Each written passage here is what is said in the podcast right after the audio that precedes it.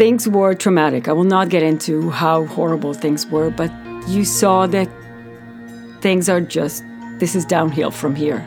It's not, that was not helping him at all. And the dad pulls the child, and the child literally lost, lose conscious in his dad's hands. he became blue, uh, lips were blue, there's no pulse, no breathing. That's where I, I was getting into that state of mind. Okay, I need to do something. So I told the dad, put him on the floor, let me start CPR.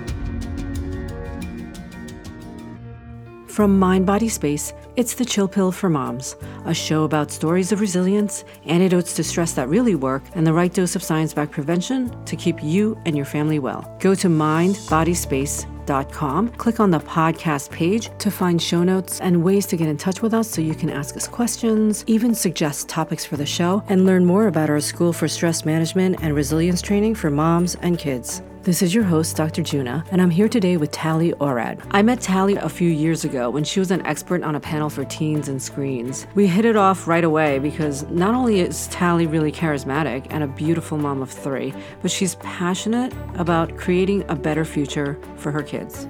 In today's episode, we talk about the traumatic events that made her realize her purpose in life, shifting her engineering skills into social change. We'll talk about her meditation practice and how it helps her see clearly through what I like to call mommy madness, something that we all experience at times. She'll talk about shifting education to meet the demands of the future workplace. And we're also going to get insights on how she uses her passion for creativity and learning to bounce back from setbacks, big and small. My lovely guest, Tali, is a mom, an entrepreneur, and a world traveler. I love it, yes. We were just talking about just starting our podcast with just a little bit of meditation, and you were telling me that you like to do Zen meditation. Correct. Can you tell me just a little bit about what that is, what method wise, or? So, Zen meditation is more of a Buddha type meditation run by a Buddhist monk. Um, Oh. She's amazing, calm person. You have it's two si- two hours of sitting, but it's broken down. I'm crossing my eyes right now because I I don't think I could sit for two hours. You don't sit for two hours. You have four sessions of sitting. I think each of them is 20 minutes. Um, you sit either on a chair or on a cushion, depending on your knees, if you can hold it. Um, You hear the gong, you sit, you don't close your eyes, so you can like gaze at the point in front of you. Um, because the goal is to continue being present and not just disappear or fall asleep, especially when you do it at night and it's so easy to fall asleep. Yeah. Um, and then you have a walking medis meditation. So it's the same thing, but just walking slowly, going back to sitting, walking again. And then at the end, we kind of like discuss everything that went through. And it can be an emotional that came up through the meditation, or your brain couldn't stop thinking about something, or you couldn't focus, or how amazing it was. So Wow. pretty awesome. So do you meditate every day? I wish no. one one of my New Year's resolution, but as you know, it's almost the end of the year, so I guess I'll need to make that resolution again. but I try to meditate at least once a week. I do yoga, so yoga and Pilates, so part of it is meditation. It's Definitely. not the same.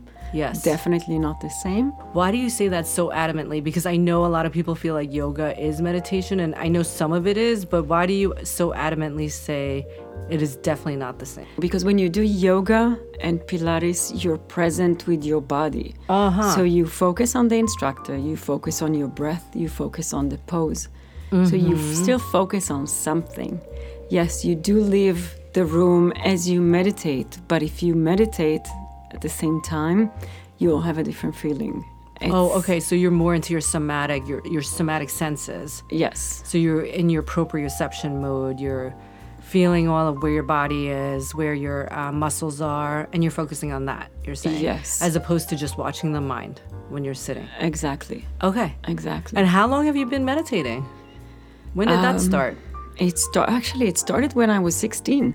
Wow. You're not a Buddhist, right? Or No, are you? I'm not. You grew up in. I grew up in Israel. I was doing martial arts. I'm brown belt Oh. in karate. So part of your training Uh-huh. is at least an hour of meditation. Not that here. was- yeah, not, in if you go- Israel today. That's not. Oh, okay. So when you were growing up, but I had to do once a week sparring, once a week meditation, and everyday training. As you go up in the ranks, that's part Uh-huh. of your training. And was it uh, was the teacher Israeli or Japanese or Israeli. he had trained in Japan and He he, was brought trained it in to Japan. Israel. And it's one of the things is the second you do meditation, you are aware of your surrounding. So you get in a fight or in anything, you get into the meditative state to be aware of what's happening. So everything is very clear all, all of a sudden. It's Wow. it's amazing to see the difference between the two. Yeah. If Wow. you don't meditate and if you do meditate, it was sitting on the floor, Sitting. staring at a candle. If we were to move or fall asleep, we get a slap on our shoulder. Just a slap though, no sticker, no Well. beatings. Maybe a little. It's recorded, so I may not. yeah. I I know so some of the practices can be a little more um, harsh than we would ever Yes, think of in the West. harsh. So you can just beat somebody up right now if you want. No, no, no, no.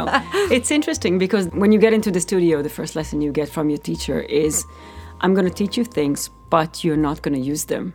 And my first hmm. lesson to you, you, if you're ever in a position when you feel threatened, the skill you're using is get your feet, start running, get the hell out of there. Because you uh-huh. never know who your opponent is. Uh-huh. Uh, you do not want to get into a fight you're not going to finish strong on. The more you get up in your ranks, you feel like you're more confident, but then actually realize you actually know less. At least in Sado, the concept is peaceful versus combat. Mm-hmm. You can train with weapons, you can train with all those things. So I am trained and I know how to use them, but I know not to. And if I get into a conflict, I will try to avoid that and use all my conflict resolution skills versus actually getting into a fight. I will be Yes, able to I- protect you, but That's only awesome. if I need yeah, to. I mean, I, I think it is across the board in all martial Yes. arts. You're not training to go out and beat people up. I was just joking, but I know. I just loved it. Uh huh. And also, it's a meditative state, right? Correct. It's sharpening your mind, Correct. basically. I can tell you as a kid, I was doing all dancing types. I was. You in- look like a dancer. dancing. I do, right? Were you ballet? I did ballet. I had. I did modern. I did tap. I did jazz. Wow. Um, I, I really appreciate my parents for allowing me to experience everything, and then by coincidence, I don't even know how I ended up trying martial arts, and I fell in love. I stayed dancing because it helps, but most martial of my arts time is kind of like a dance sometimes. I've seen that. it is. That's It what, is. yeah, that's what attracted me to Kung Fu. I saw it on a movie. I was like, that looks so cool. Of all things, it was a Danish movie about a Turkish immigrant girl, and I had to like bootleg it because it wasn't even available in the States. I can't remember. The Fighter. The it's called The Fighter. It's amazing. I'll check it out. When I was 16, I started martial arts. I stayed with that until I was drafted to the army. Wow. And then I took a pause for two and a half years and I went back. But then when I had kids, time got. Kids were the martial arts. Uh, now they're doing martial arts and I'm just walking from Oh. the sideline correcting them. Oh my God, you should hold this like that. You should make sure your posture is. Mom, stop it. Anyway, How did you find yourself back meditation? How did you find that again? Or was it always with you? it wasn't always with me, but we were talking about putting yourself out there, be open, uh-huh. and universe has strange ways to push you towards a certain direction. Or in my translation, like focusing your attention on things, you will Exactly. be open to it. Yeah. Exactly. Yes. Thank uh-huh. you. yes. And I, I do believe in the universe out there, but I do like to use these scientific, like it makes sense for my brain. Yeah. So basically, when we're focusing our attention on something, we're open to something, then we notice it and it comes into our lives like more. Exactly. Right? Yes. I wasn't looking for meditation. I was Oh, okay. actually looking for places for dancing. Oh. And then discovered there is ecstatic dancing. Even here in New York, you can do it. And ecstatic dancing in is a way. What it called? Ecstatic dancing. Oh. I don't know about that. Yes, it's an hour and a half of dancing You do everything in like many hours. I don't know. late at night. Oh, Um, how late? Think they start 7.30. Okay. Mm-hmm. Late if you wake up at 6.30 in the morning. yeah, and have kids. Um, so dancing is a sort of meditation, and you realize that after you were dancing and not choreographed dancing or not dancing with a partner, Uh-huh. just dancing by yourself, just letting yourself be. Interesting. Um, it's sort of meditation, and then slowly meeting people that were pulling me to tell you have to try this. Uh-huh. I went back to meditation. And now it's in your life as a parent. It helped you or It depending on the day. but it allows me to think less emotional on a Uh-huh. situation. It's very interesting to see the different dynamics. For my elementary school girl, she comes home, I hear everything that is happening, and I love it. All the feelings, what her friends were saying, how she did, and I get my hugs less and less, but I still get them. My middle schooler and my high schooler, it's really depending on the day. People told me big kids, big problem, little kids, little problem. uh-huh. People told me that you will see an angel one day and a monster the other. I was like, yeah, yeah, Yeah, no, yeah, yeah, no, yeah, my kids are me. still angels. no, it's true. I mean, I love my kids dearly. I do. Those emotions take over and they don't really know how to deal with them. Hormones, things that happen at school, something happened with a friend, with a teacher. It's a safe space at home, so they take it out on me. And sometimes you're like, okay, you can't do that. You can't just come home and scream at me. No.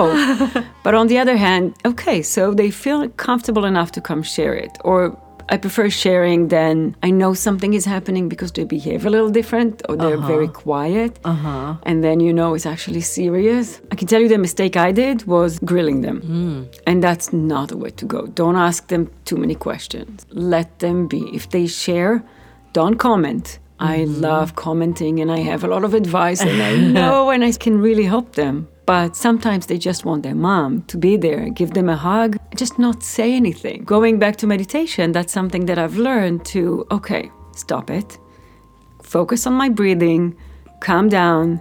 I know I'm their mom and I know I'm used to saving them and I want to protect them from this world and I want them to be happy all the time. But mm-hmm. sometimes I just need to let them be.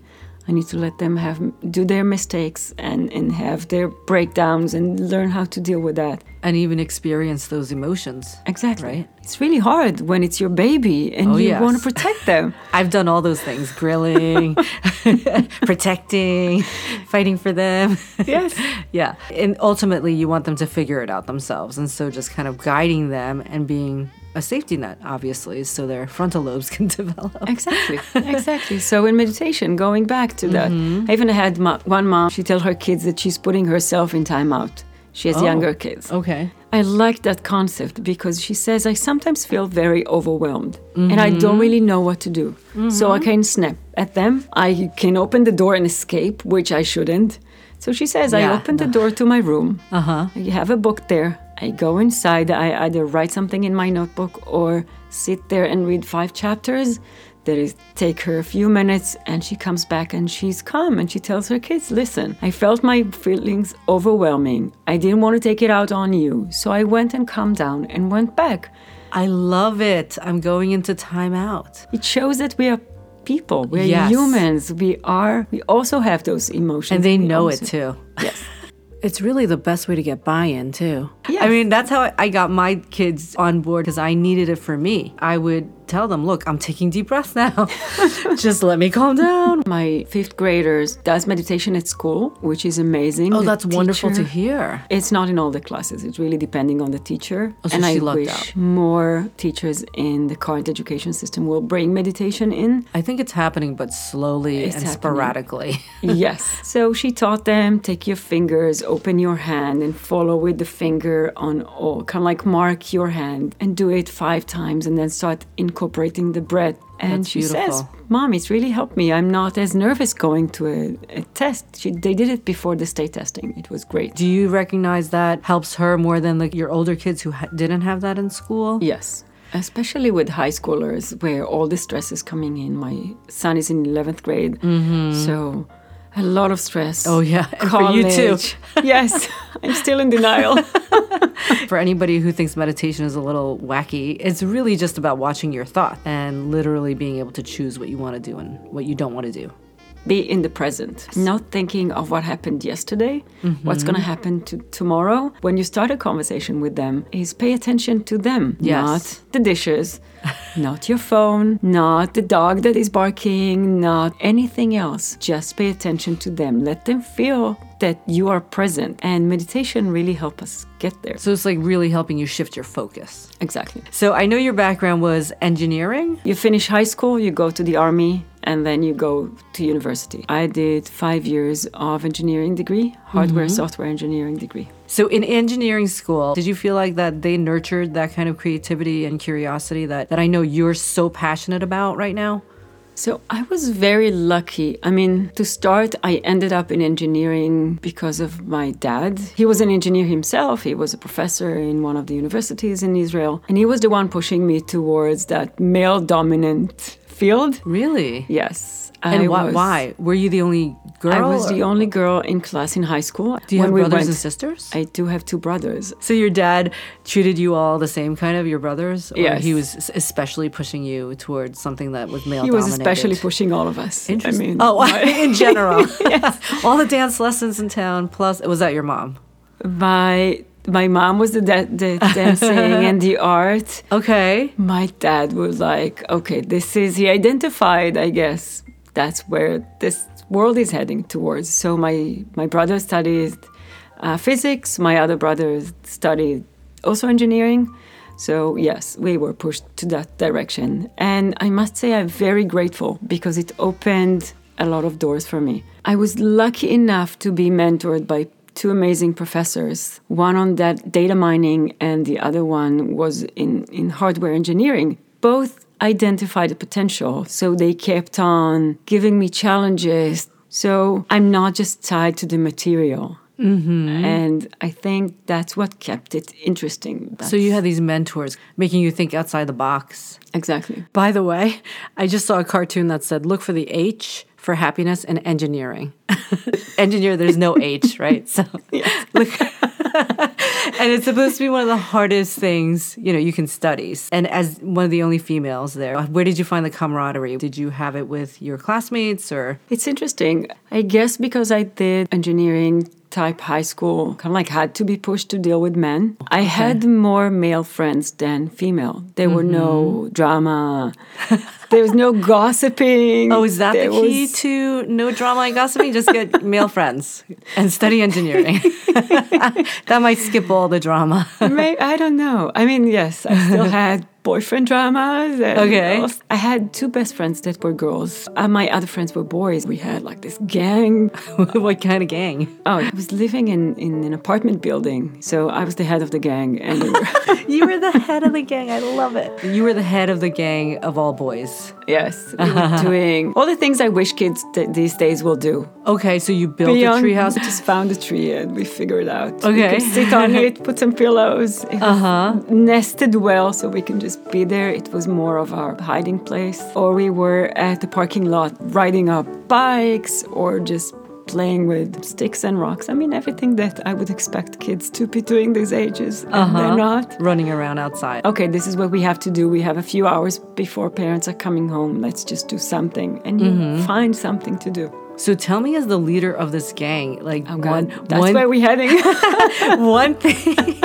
I just want to know, like, what was your job as the leader? It was more of coming up with things to do and then making sure everybody's doing something. So uh-huh. it's all inclusive. There's no one is not doing it. We had a new kid joining us. And of course, I'm like, okay, so you're joining us. We'll meet you at four downstairs at the parking lot because why not? So you're the organizer, you're the inclusive um, monitor, Yes. and you're the creator of activities. In a way, yes. Okay, awesome. So did this carry over into your engineering life? Where, because I know you've started up multiple companies. Yes. You're an entrepreneur. At heart. yes. Which means you have this huge amount of creativity. Because now I know, like at MIT startup, there's a lot of entrepreneurship going on, science related mm-hmm. s- schools, but I don't know if it was like that back then. I know Israel is very high up in the ranks of technology and innovation. So in my school, uh, some of the classes were project-based classes. So mm-hmm. I was giving guidelines and then had to do my own thing mm-hmm. based on those guidelines. I also started working in a startup. And it's funny, I started working actually in the inventory area, putting stuff on the shelf and cleaning and serving coffee and anything that they needed. So, what was it about the startup that made you want to be in it so badly that you would fetch coffee for people and like do whatever it took? So the startup had the opportunity for uh, developing ASICs, which is a small computer chip that is being placed in different electronic devices. Mm-hmm. And it was a new field back then. Mm-hmm. So I figured I might as well give it a try. My professors knew I'm working at that startup and they were helping me with different assignments or different things that are new in the space. They gained enough confidence in me to give me small assignment. Some of the coding languages I was working with were new even to the startup I was, was working in. So it gave me the edge and then slowly managed to build my reputation and get a better role. And then you became the boss. No. So, and then I quit. oh, you quit. Okay. So, you were in school though when you were at the startup. yes. And uh, how old were you? 22. You got your exposure to what a startup feels like, looks like, and you were able to actually integrate what you were learning in school along with what you were doing at the job, it sounds like, right? Exactly. So that makes me think about what you're interested in now. Everybody's very worried about what's happening in education because it was a system, maybe you can explain it better, that it was developed for a certain type of society, right? Yes. It's maybe outdated. So the education system goes back hundreds of years uh, to the British Empire, and it was preparing people to work in a factory. Um, so if you think about it, to work in a factory, you need to follow certain instructions, and you need to repeatedly do them again and again and again and again until the day ends, and then do it again. And not ask questions too much, Not right? ask questions. stay on the same pace. So remember and, and do all those things. Sit in a in a chair. Do not move. That was what job requirements were if you think of working in a factory. Mm-hmm. Yes, some of them will become managers, but that will be the exception of the rule. Work for the future is completely changing. We don't have factories Well, we have robots that are now doing exactly. repetitive work, right? Robots are replacing us in most of those work. Even Uber drivers are soon going to be out of business. Truck drivers will be out of business So because of you think that it's all gonna go into Yes. artificial intelligence drivers? yes. Well, how long do you think that's gonna be? You have the pulse on the tech industry, right? Maybe. I would Yes. say uh, ten years, maybe even less. Oh, so really, in our time. If you think of even me going to a startup, when you go to a startup, you do different things. You need to think outside the box. Yeah. You need to be creative. Yeah. You need to understand the market. You need to study. You need to change different perspective. This is not something I learned at school. I believe this is something we need to learn at school. Creativity is there when we are born. For everyone, yes. For everyone. We are all creative. We are all curious. We are all amazing. That's the human brain, right? I mean, that's why we Yes. sta- we started the fire, and like, that's why Exactly. we, we made the wheel because we were curious. Hey, how can we make this easier? How can we Exactly. change? How can we change our environment to make it better for us? Exactly. Yes, And then you go to a school, and as the year progresses, every time a child raises their hands to ask something that is not 100% related, but just a little related, it's out of the curriculum. Mm-hmm. And then they take their hand down. The next time they try to ask something again, something about let's try a different thing. Let's how about this? How about that? And the teacher is like, this is not in our curriculum. Take their hands down. I don't think the problem is the teacher. Right, right. I think the problem is the system. Mm-hmm. And a system that was developed a long time ago for something else. exactly. Yeah. And and we need to think of our kids that don't always have to memorize things because there's Google at any given Oh, Yeah. moment. Yeah, they don't have to. Yeah, they can look it up all the time. It's like we have a brain. In exactly. So Uh-huh. instead of making them memorize different facts, teaching them how to deal with all that information, how to find the relevant information, how to make connections to that information, Yeah. how to imply that information to your day to day, how to make the emotional connection to yourself, how to connect it to other things in the world. Um, how to how to pick out false information. Exactly.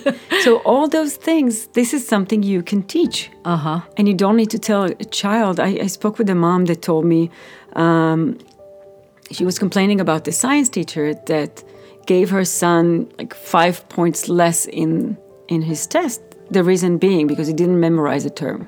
Hmm. Nobody needs to memorize all the terms anymore. You can have mm-hmm.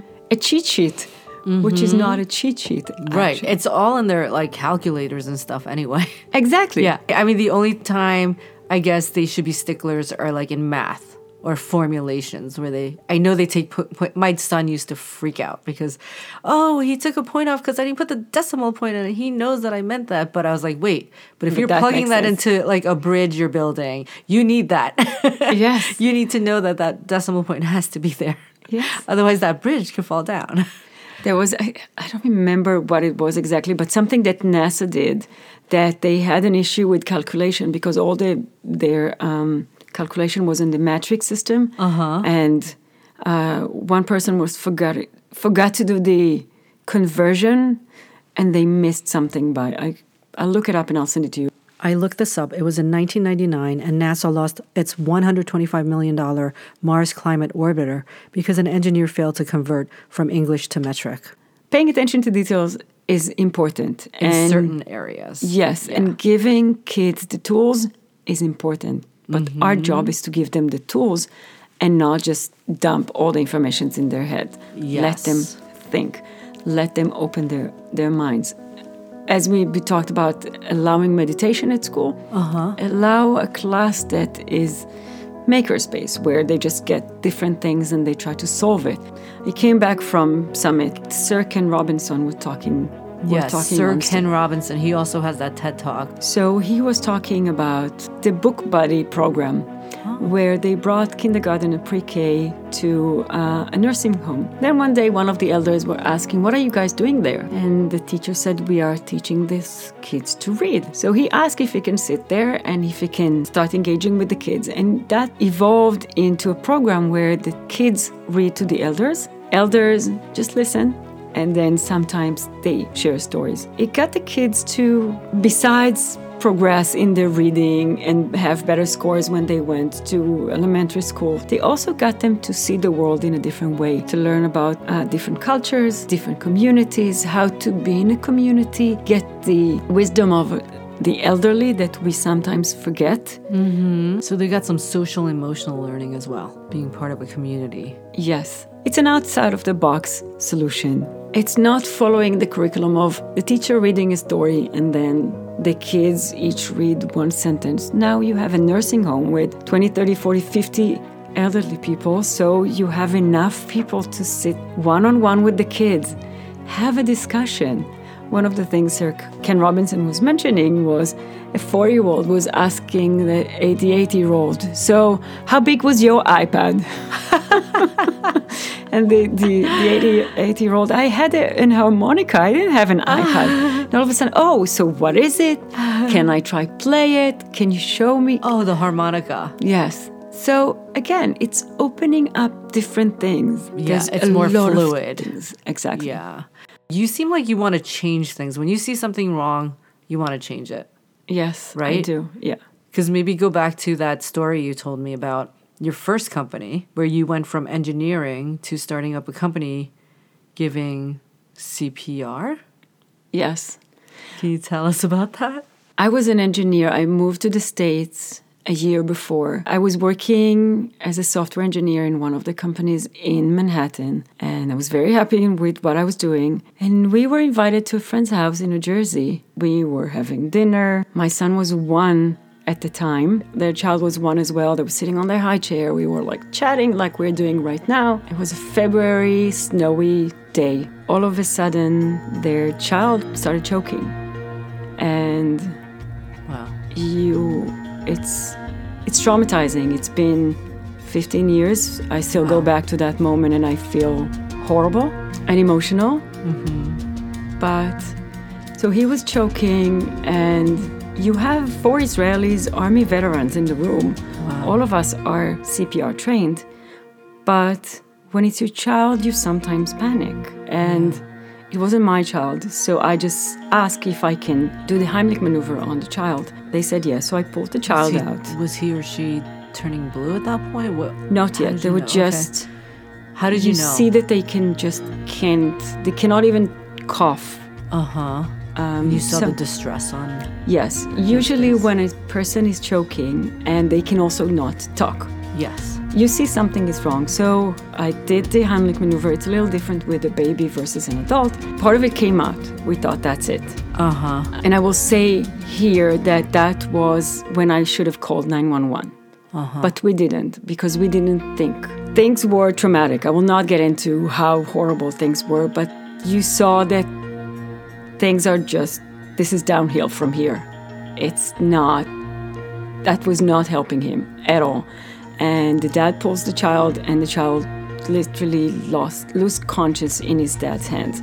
he became blue, uh, lips were blue, there's no pulse, no breathing. That's where I, I was getting into that state of mind okay i need to do something. So i told the dad put him on the floor let me start cpr i forgot to tilt the head so when i did the first breath it got stuck. So i remembered i tilt the head. By the time paramedic came he was back so what i was doing i was pushing what was blocking at the top of um, how's it called the top of Trachea? it push it to one side so one lung was functioning Oh, okay. So the, it went into the one of the lungs, yes the branches of the trachea. Yes, Uh-huh. and the other one was still blocked. Okay. Um, so paramedic came. Uh, um, I was still holding him because when you have a child that is choking and you don't know where the blockage is, you don't want to move them because you want to continue the flow. You don't Put want to dislodge it. Exactly. They put the oxygen. By the time he got into the hospital and he was treated, it was dissol- it got dissolved in his lungs. But we were lucky because if I weren't to give him CPR, that child would be dead. Uh huh. But uh, the reason I'm telling that story is because that was for me the turning point. Mm-hmm. That was for me the this is bigger than me. My role in this planet is bigger than just code. I need to do something. You mean coding computers? Yes. Yeah. Do something for our next for the next generation. And by the way, he's fine now. Right? He's completely how old is he? He is 15, Awesome. 16. Okay. at the end of the day is you need to take action Mm-hmm. is don't panic because their life depends on you i was lucky he's not dead it can end up well it can end up wrong And but yeah, people are very scared to like step in and start doing something. the yeah. good samaritan law protects us Yes. so as long as you go with the good intention Uh-huh. and you're the most qualified person in the scene Yes. you're good and i also ask for permission from those parents Yes, Even- you did. You had the wherewithal to actually say, "May I go ahead and do this?" You got And if- consent. yes but even if i didn't yeah. i wouldn't regret that because those You parents took action. were not in a state of doing anything Mm-hmm. to that child at that moment. And I don't blame them because Mm-hmm. it is scary. But realizing that a lot of parents just afraid and thinking sometimes you procrastinate thinking, well, okay, it's not going to happen. So I started a nonprofit that promotes CPR education for parents and caregivers. We connected in every city and every state in the United States whoever want to take CPR class to organization that give a CPR class. The Red Cross, the American Heart Association, local EMTs. We even brought to my town uh, EMTs to teach fifth graders the choking prevention classes Wow. because a nine year old can save a life. And that's just teaching them the Heimlich maneuver. Mm-hmm. Have them aware of don't talk and, and eat. Yes. I was just going to say that. Thank you for saying that because, you know, I am doctor prevention, right? That's my whole thing. And I used to work in the ER, you know, when I was training as a resident, and we would often see guys come in, young men, eating steak really fast, and there'd be a big piece of meat stuck in their esophagus or wherever. And I was always telling my children, chew, chew, chew, chew, chew, chew. Yes. And, don't talk when you do it. Yes. Don't run with the lollipop. so thank you for saying that. and before we switch to topics, I just want to say one thing. Yes. Um, of course. we're all adults, and sometimes we sit and have dinners with our friends, sometimes we have dinners with relatives, sometimes we have dinner with our kids. And um, that's where we eat and talk. When somebody is joking, they feel uncomfortable Yeah. And they want to excuse themselves, hoping they will solve it in the bathroom. They're embarrassed. They're embarrassed. My tip when you see somebody like that get up, ask them to say something. Where are you going? What happened? Tell me a joke, something. Because if they cannot answer, that means that they're blocked and they Oh cannot gosh. breathe. That's a and great if tip. that's happened, follow them to the bathroom. I've heard too many horrible stories about friends ending up dead in the bathroom because they were trying to excuse themselves. Wow. And that's just wrong. So be this and I one would friend. be one of those people. I'd be embarrassed and I would be like, wait, I'll just go to the bathroom. No, Yeah. no, no, Yeah. no, no. Um, there is the international sign. Nobody does it, but So you did this amazing thing. Being traumatized, you decided to go and raise social awareness. Mm-hmm. So that's the kind of person you are, and which is why I'm so amazed by everything you do. And the next thing you did was raise awareness about tech, right? Screen time. yeah, So that was your next company, and you were very concerned about where and how many how many hours your kids were spending Yes. on screen. Not to mention us, the moms. yes, yes. I am totally addicted. we all are. So that We're was gonna have to have to have another episode in January for the New Year's to like cut down my screen time. yes. Okay, I'm the girl for you. okay, cool. so tell me about that. So six years ago, my um, my kids were more of watching TV all the time, play on the iPad all the time, on the computer, and I was like, okay, no, no, no. It's you can't be consumed by those things, and that was before everybody was talking about it. I was looking for some sort of solution. I said there must be something that I can control my kids. And it's completely addictive. yes, I was on a panel and this father said that his five year old was banging their heads against the wall because he took the iPad away. But he went to his pediatrician and they said, just take it away from him. Yeah, yeah. And he was like, oh, I didn't realize I could do that. And I know it sounds funny, but like people just feel like, oh, you know, he's banging his head against the wall. I'm going to give him the iPad back. Yeah. But his doctor, thank goodness, said, just take it away. yes. And he said after two to three days, the symptoms went down. So it's a true addiction. Yes. Right? And I'm glad that you say that Yes. because uh, it is now defined as an addiction um, by different organizations. Yes, uh, different is an addiction um, code in the DSM 5 now, yes. mhm, which is a psychiatric code. Finally. I mean, And there are recovery centers. Yes, Yes. yes. And basically, those recovery centers are locations with no electronics. Uh huh. In the woods. People just go uh, play board games. People Uh-huh. do art stuff. People Okay. walk in the forest. Um, I mean, walking in nature is great for your health, mental Uh-huh. and physical yes, health. Totally. uh, talking to other people. Yeah. Um, yes. So going back to that, I was just there was no nothing, and there was nothing available at that time, right? When you started your company. nothing available at the time, and I said, well. I guess I have to solve it. so I got the team together. We uh, had a multi-platform solution, including a hardware device that uh, manage your TV and your computer and your phones and your everything, and enables you to set time limit and also see what the kids are doing on different platforms. Eventually, the company didn't succeed. Every, everybody copied what we were doing, which is great. Uh, we were also too early to the market. so a lot of that's timing. Yes, yes. Uh, so if we'll ever talk entrepreneurship, timing is key. Ooh, I'd love to do a whole episode on that. Yes. um, yes, and just to give you perspective, Steve Jobs was quoting when somebody asked him, "Do you have i- um, iPads like chocolates in your house uh, everywhere?" And he said, "No, my actually my kids are not allowed phones, iPads, and computers in the house at all." Right. And that came out two years after we started. After. Yes. Mhm. So you were very early to the market. Mhm. Yes, But you did raise a lot raise a lot of awareness. I know you did a lot of talks and Yes. you're an expert in the field. we raised two million dollars Wow. on just the idea. So did you executed- pitch um, venture capitalists Yes. to raise the two million round? Yeah. Amazing. Yes. That in itself is amazing that you went through those rounds. I mean, I, I went to a, a angel investor meeting and they said like 90% of startups fail. And within that, even tinier piece goes to women entrepreneurs. Yes. You need things, to but- understand the market. You need to understand the field. You need to be right to the market. Don't rush it on one hand. Uh-huh. On the other hand, don't wait too long. What's the biggest lesson? Like, if you could go back, what would you have done?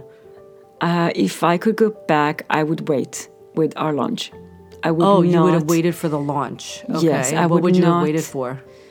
um, for somebody big like Steve Jobs to start talking about it versus me defining it, me talking about it, me being interviewed, me doing all those marketing. Most of our budget went on marketing. I mean, you oh, do have a hardware okay. product, so it's a Uh-huh. lot of money goes to that development. We had two patents, so it's it's like Wow. big things. But yes, understanding timing for the market. I, I remember going to investors and telling them, so you have your kids wake up and want to open the TV and not talk to you, or after playing the iPad, just being in a crappy mood. So eventually I had those that related to that and then said, oh, you're right.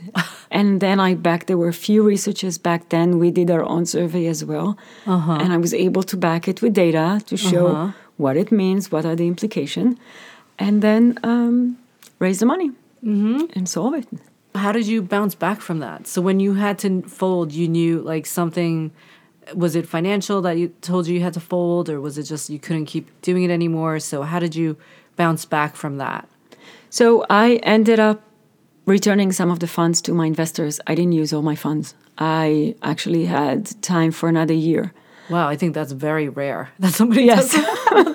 I don't know if I've ever heard of that. Actually, Yes, it's it's Most of the time, you hear them like burning through everything, and then it's like done. But that's amazing that you were able to return some of the funds. Yes. So I, I learned that there are many players now in the market, and I identified that Apple and Google are bringing most of what we were doing. Was so funny. Even the colors and the fonts were the same to some of the things we were doing. Uh huh. Your report on iPhone for your cons- Yeah, I have that now. I have that now. Yeah, and I remember That's- your product. Yes. That was on our product. That yes, I remember those bars. Yes. Yep. Yeah. Yeah, you had yeah. a beautiful thing going. Yes. Yeah. So it's under identifying that it's great. I'm not gonna compete with them. I can try to have them buy us, but they already did most of the things, so there's no um, reason for that. Mm-hmm. Um, returned the funds and said, okay, so seems like I raised awareness on screen addiction. What's next?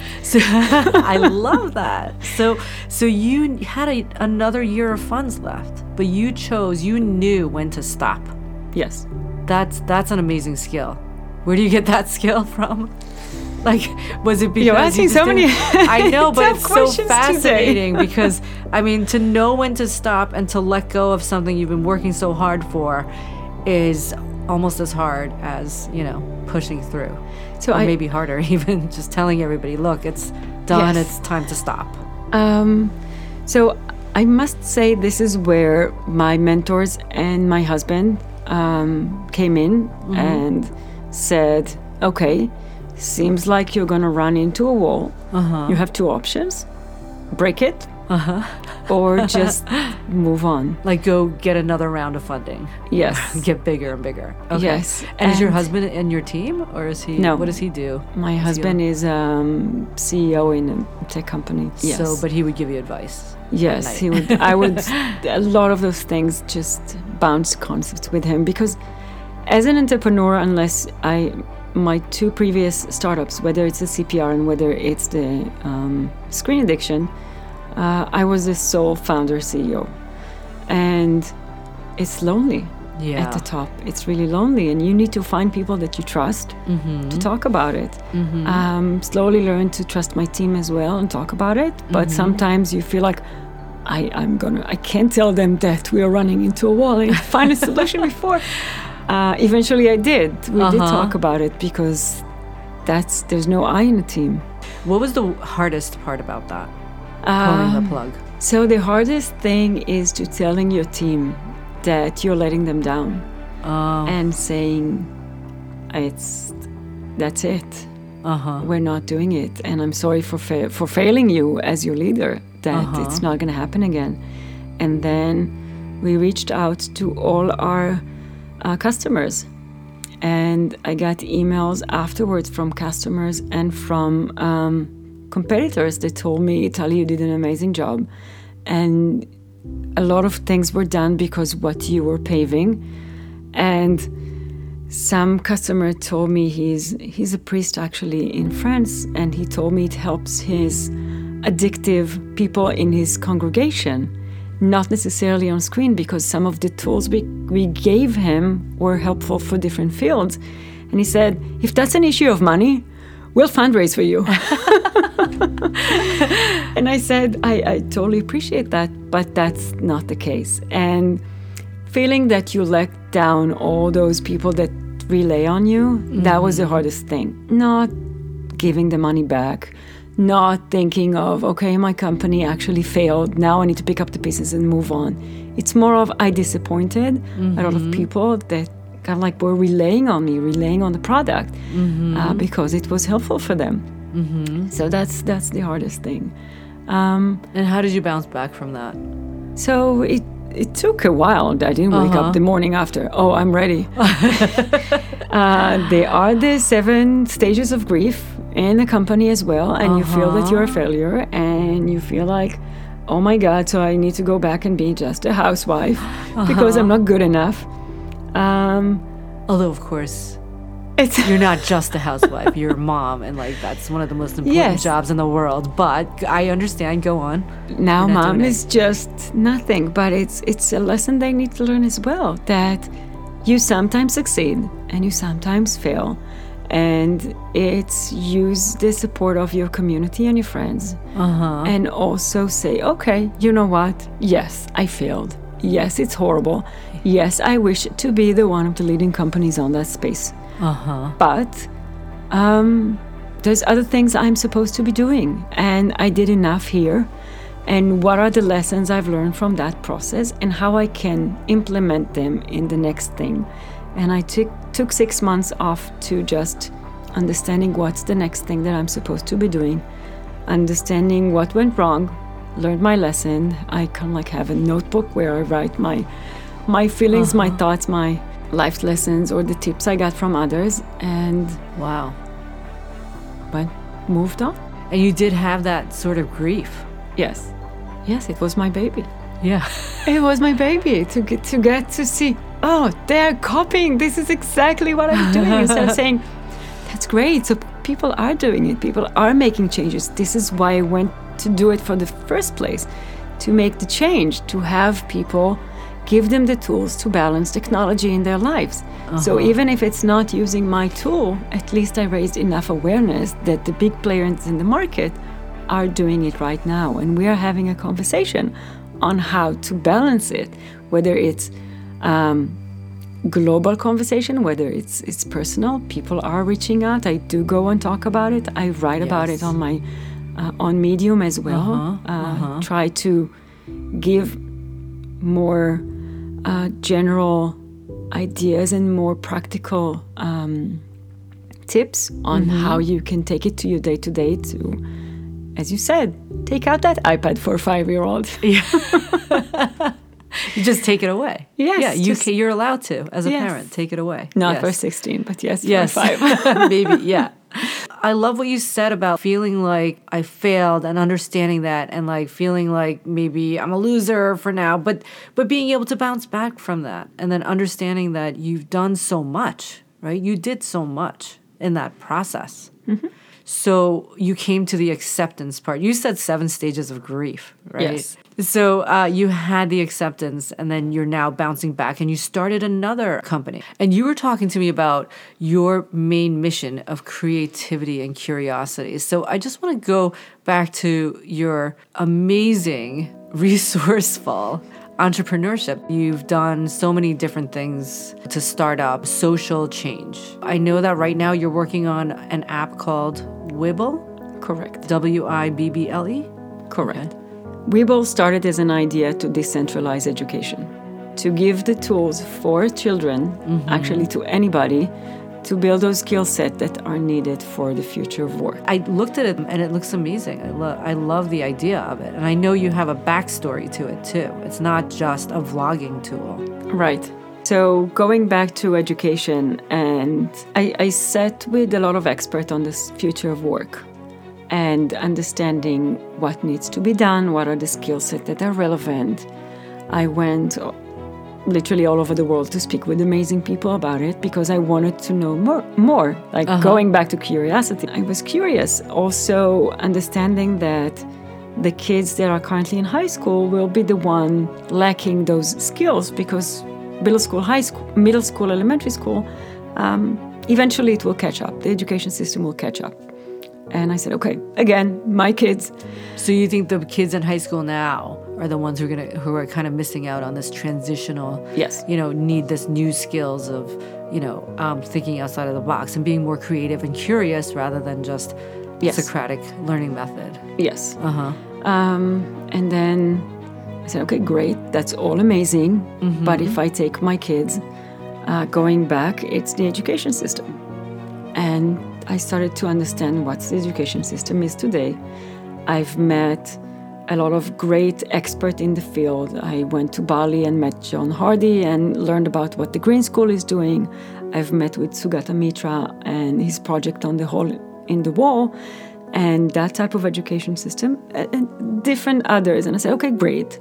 Now my kids live here in New York. There is no way I'm going to send them to Bali. I wish I could. um, I can't build a school right away and have it available tomorrow. Uh-huh. So, what can I do? And go back to my technical background and my understanding in screen addiction. I said, how about I'll create a tool that instead of getting them addicted to all the games and, and, and social media and all those other things, I will find a tool that will be joyful enough for them to use that will build those skill set that they need for the future of work. Uh-huh. And that's where Wibble comes in. Uh-huh. So Wibble is a social media platform that enables project-based learning for everybody, Uh-huh. um, Not just kids. not just Okay. kids. Now we are we started doing it. We did an, an super exciting project, beta testing it in Sri Lanka in one of the schools, and that was amazing to see how the You kids really get around. You're a global citizen. um, see how the kids interact with it, and we saw how the kids really loved it. Uh-huh. The product that you see out there, which is not out there yet, actually took it one step, even one step back, because we realized to create that social media platform for vlogging, you need a vlogging tool. Uh-huh. that is available for everybody. We said, okay, how about we'll start with creating that vlogging tool uh-huh. so you can easily vlog about anything. I can vlog about how I do arts and craft with my kids. I can vlog about things I do with my dog. I started to learn how to play the guitar, which is really tough at this age. but I use a lot of YouTube to learn how to do that. Again, it's people teaching how to do things. And So why not YouTube though? How is it different from YouTube? Like because of the processing? That is a great, great, great question. Okay. If I go to YouTube, I look for something I know what to look for. Okay. I know to look for playing the guitar. I know to Oh, look okay. how to code. I know how to look Like for you have something. a mission when you go on YouTube Exactly. Okay. When you go on on the platform, you will see everything, and all of a sudden there will be, oh, cool. So maybe I can launch a rocket, do the experiment.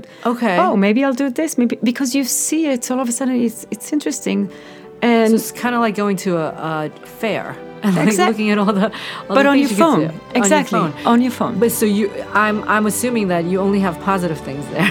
you're not going to teach people how to do negative things. No, it's all positive and it's all curated by the community. So curated, that that's where YouTube is not, right? Yes. So YouTube, I mean, yeah, you can find people that you trust on it and stuff. I guess you can have playlists, you know, like you're saying that your platform is really all about positivity. Yes. So uh, it's not going to teach you how to break into cars or anything like that. like on YouTube, you can, And if you can anybody so does many it, things. exactly. But if anybody does it, we can report it and take it down. Okay, so you're all gonna be. It's not gonna be like free for all. Like everybody could post anything they feel like. They can, but it will be very has to be quickly removed from the platform. So okay, awesome. Well, you know what? As a mom, I'm totally for that, and as a physician, because I can. I really love that curation part. it's curated by the community, not and who's going to be the community? everybody Oh, whoever's uses, on there?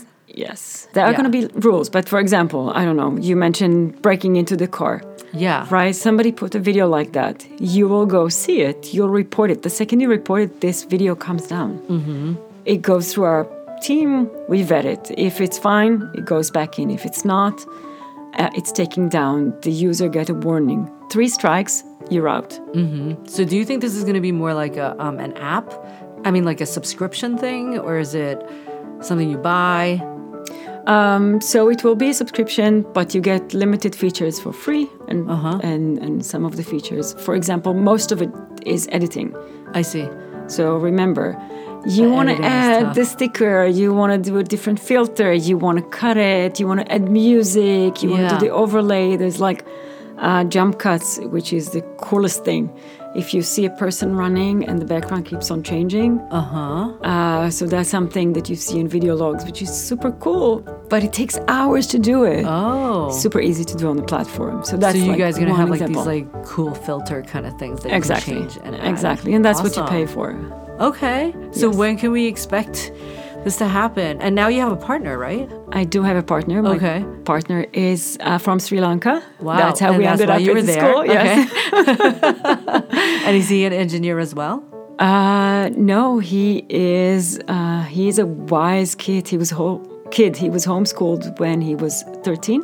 Wow. He was a professional tennis player. Uh, he taught himself how to play the guitar uh, in a different way, which is pretty awesome. You need to check his YouTube channel. He's like amazing, amazing, Uh-huh. creative kid.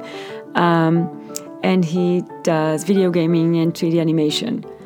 So that's and he's also vlogging. Okay. So he's coming from that field. I'm coming from the field of screen addiction and what gets kid addicted and why. Hopefully, we'll get the kids addicted to the right content in addition to doing stuff outside of technology. So, for example, you saw a vi- video on how to launch a rocket, go launch a rocket by Go yourself. outside. Do it, record it, teach others. Now, Oh, okay. once you record your own video, it's added to your portfolio uh-huh. going back to the future of work, I did, I don't know, I played the guitar, I launched a rocket, I did um, 3D animation videos, I did, I don't know, something else. It's all built on my portfolio. My future boss will see it and know, Wow. oh, so she can learn different things. She is creative. She has a skill set. I see a work that she's actually doing versus sending the CV. It's like, okay, so wait, what did you actually do? right, a one-page CV because they don't want anything longer than that. And are you going to pitch investors again? What do you think you're going to do with this company? Eventually, yes. Uh-huh. Currently, no. So we are developing the code ourselves uh-huh. and then launch it, have people try it, get traction, get how get to see how people actually interact with that. Uh-huh. Improve it, Oh, see if there is a need for us to go in the funding round. If not, continue being. It's very easy. You just need to have an idea and you can learn to do it yourself. Uh, there's online classes you Mm-hmm. Wow. can take and um, app development. There's a lot of those things. I mean, Uh-huh. I still believe in the engineering program. I think it adds much, much more. I had to learn physics. Yeah, I had of course. to learn math. I had to do all those other things, um, and also architecture. You Uh-huh. write a code; it's not just a story. Yeah. Yes, it tells a story, but it's not just a story. It needs to be written well so you can scale it. So when you reach, I don't know, fifty thousand people, the app doesn't crash. Yeah. All those little things. So, what do your kids think now about what your the new new uh, product? And what do they think of mom, who's this serial entrepreneur? And we didn't even get to it, but I know you go to Burning Man every year, which is like another whole episode because I want to know all about that. Um, what do they think of mom now? Have they learned how to bounce back from you, from seeing you go through all your experiences? And, and it sounds like you're courageous too. I'm going to give you the three C's courageous, creative, and curious. Oh, thank you. And to be honest, like those are mine. Do you happen to be a Leo? Because I'm a Leo. no, I'm an Aries. Oh, Aries. My son's an Aries. Not that I'm into, not that I'm into this. Especially at the end of an interview, I start Talking. No, it's okay. Anyway, it's funny on the Aries thing. My my girlfriend was into it when we were growing up, and she uh-huh. said one thing that I still remember. She says Aries will run into a wall and not think of going around it, above it. We'll just figure out a way to break it. Oh. so either the wall will break or the head will break. That's So, so so with all of your experience now, having launched two companies, this is your third, and your kids see you. You're like a strong mom. You're around for them, and you're doing all of these creative things that actually you're trying to affect their future. Yes. So I must say, I had a discussion with my daughter one day when she was 10. And one time I came back from a business meeting and I missed something at school. And she says, When I grow up, I want to be a stay home mom like all the moms in the neighborhood. And I felt like somebody is kicking me in the gut. Oh, this is this is the role model I am. and I asked her why, and she said, because they're always there and you're not always there. and I, I remember when I was raising, I was speaking to this female um, investor, and I told her the story, and she said, um, Tali, she says it now, but believe me, she takes a lot out of you without saying it. So she wants you to be there, Uh-huh. but on the other hand, she learns a lot from it. So my kids will not always say it, and I'm afraid that I don't want it to become a point where they won't feel that they can fit in my shoes because we're all different. And I may go one direction, they may go the other direction, and we can all be successful if we're doing what we love and we believe in that and we have the stamina to keep on going because it's tough. Being an entrepreneur is tough. I was talking to high schoolers about entrepreneurship and I said, don't get so excited because it's like getting up in the morning, crossing the street, being run down by a car, getting up, continue walking, and then stepping into a dog poop. Sorry for the language. And then it's great, but then something happens again and again and again, and you need to keep on getting up and keep on walking because there's going to be people that says you're going to fail and there's going to be people that are going to say that it's going to be terrible and you're not good and we're not believing in you and when you even when you raise you'll get to the a lot of no's before you'll get a yes and it's tough And even your own mind can tough. say things to you. right. It's like why am i doing that? But if you love what you're doing and you believe in that you just put it in the side and say it's gonna be good.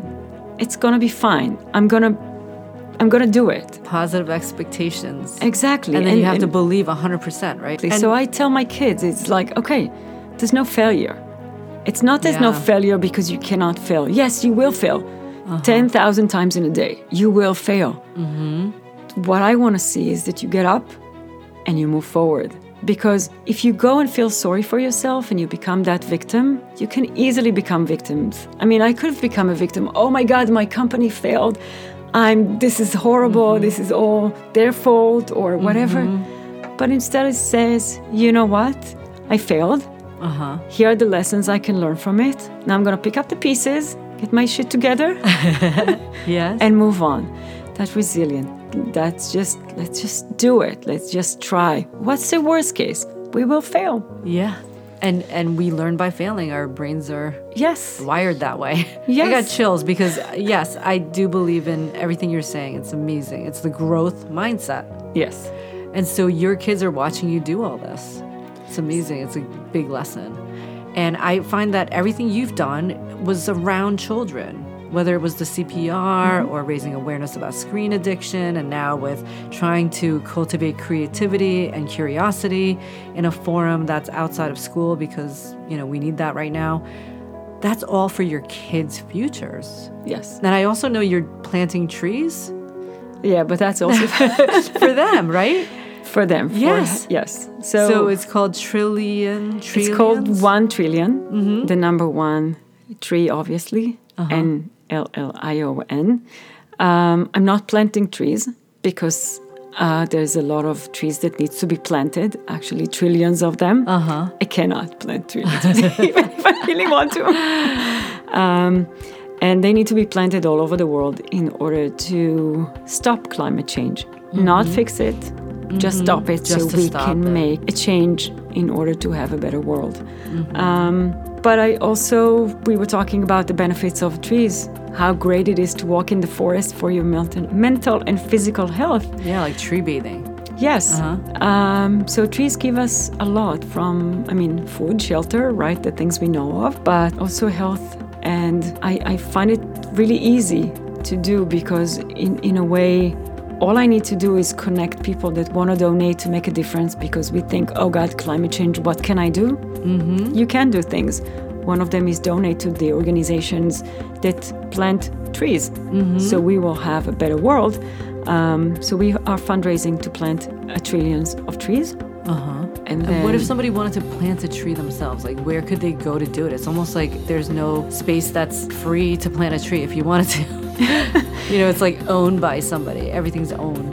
So I actually went by the research that came out a few months ago, and there's need to be planted 3.4 trillions of trees, and it's all over the world. It's in Uh-huh. here in the United States, it's in Canada, it's in Brazil, it's in Europe, it's in Russia, it's everywhere. Uh huh. But different location needs different type of trees because you don't want to plant a tree that will affect the um, local ecosystem. Yeah. Okay. You want to go plant a tree, great. You can try Right. plant a tree, but that's not going to make move the needle. Okay. So you need to Um, actually have these organizations who know what they're doing, which species to plant, and where. Exactly. So Okay. that's why. So don't just like are- throw bamboo everywhere. yes. So what we are doing, we are fundraising, and then we d- distribute grants to organizations that prove that they can plant a tree.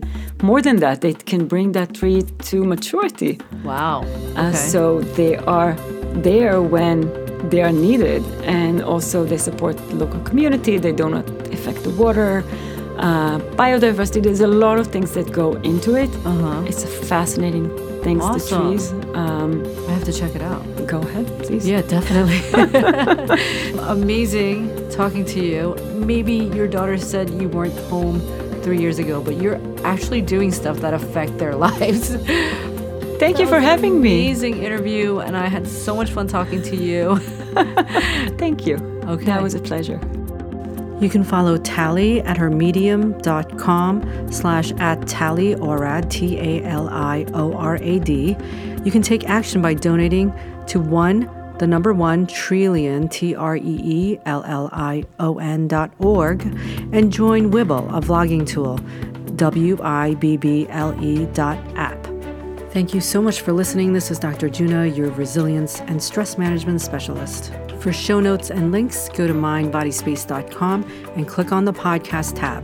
Follow us on Instagram, mindbody.space, for resilience tips, giveaways, and more.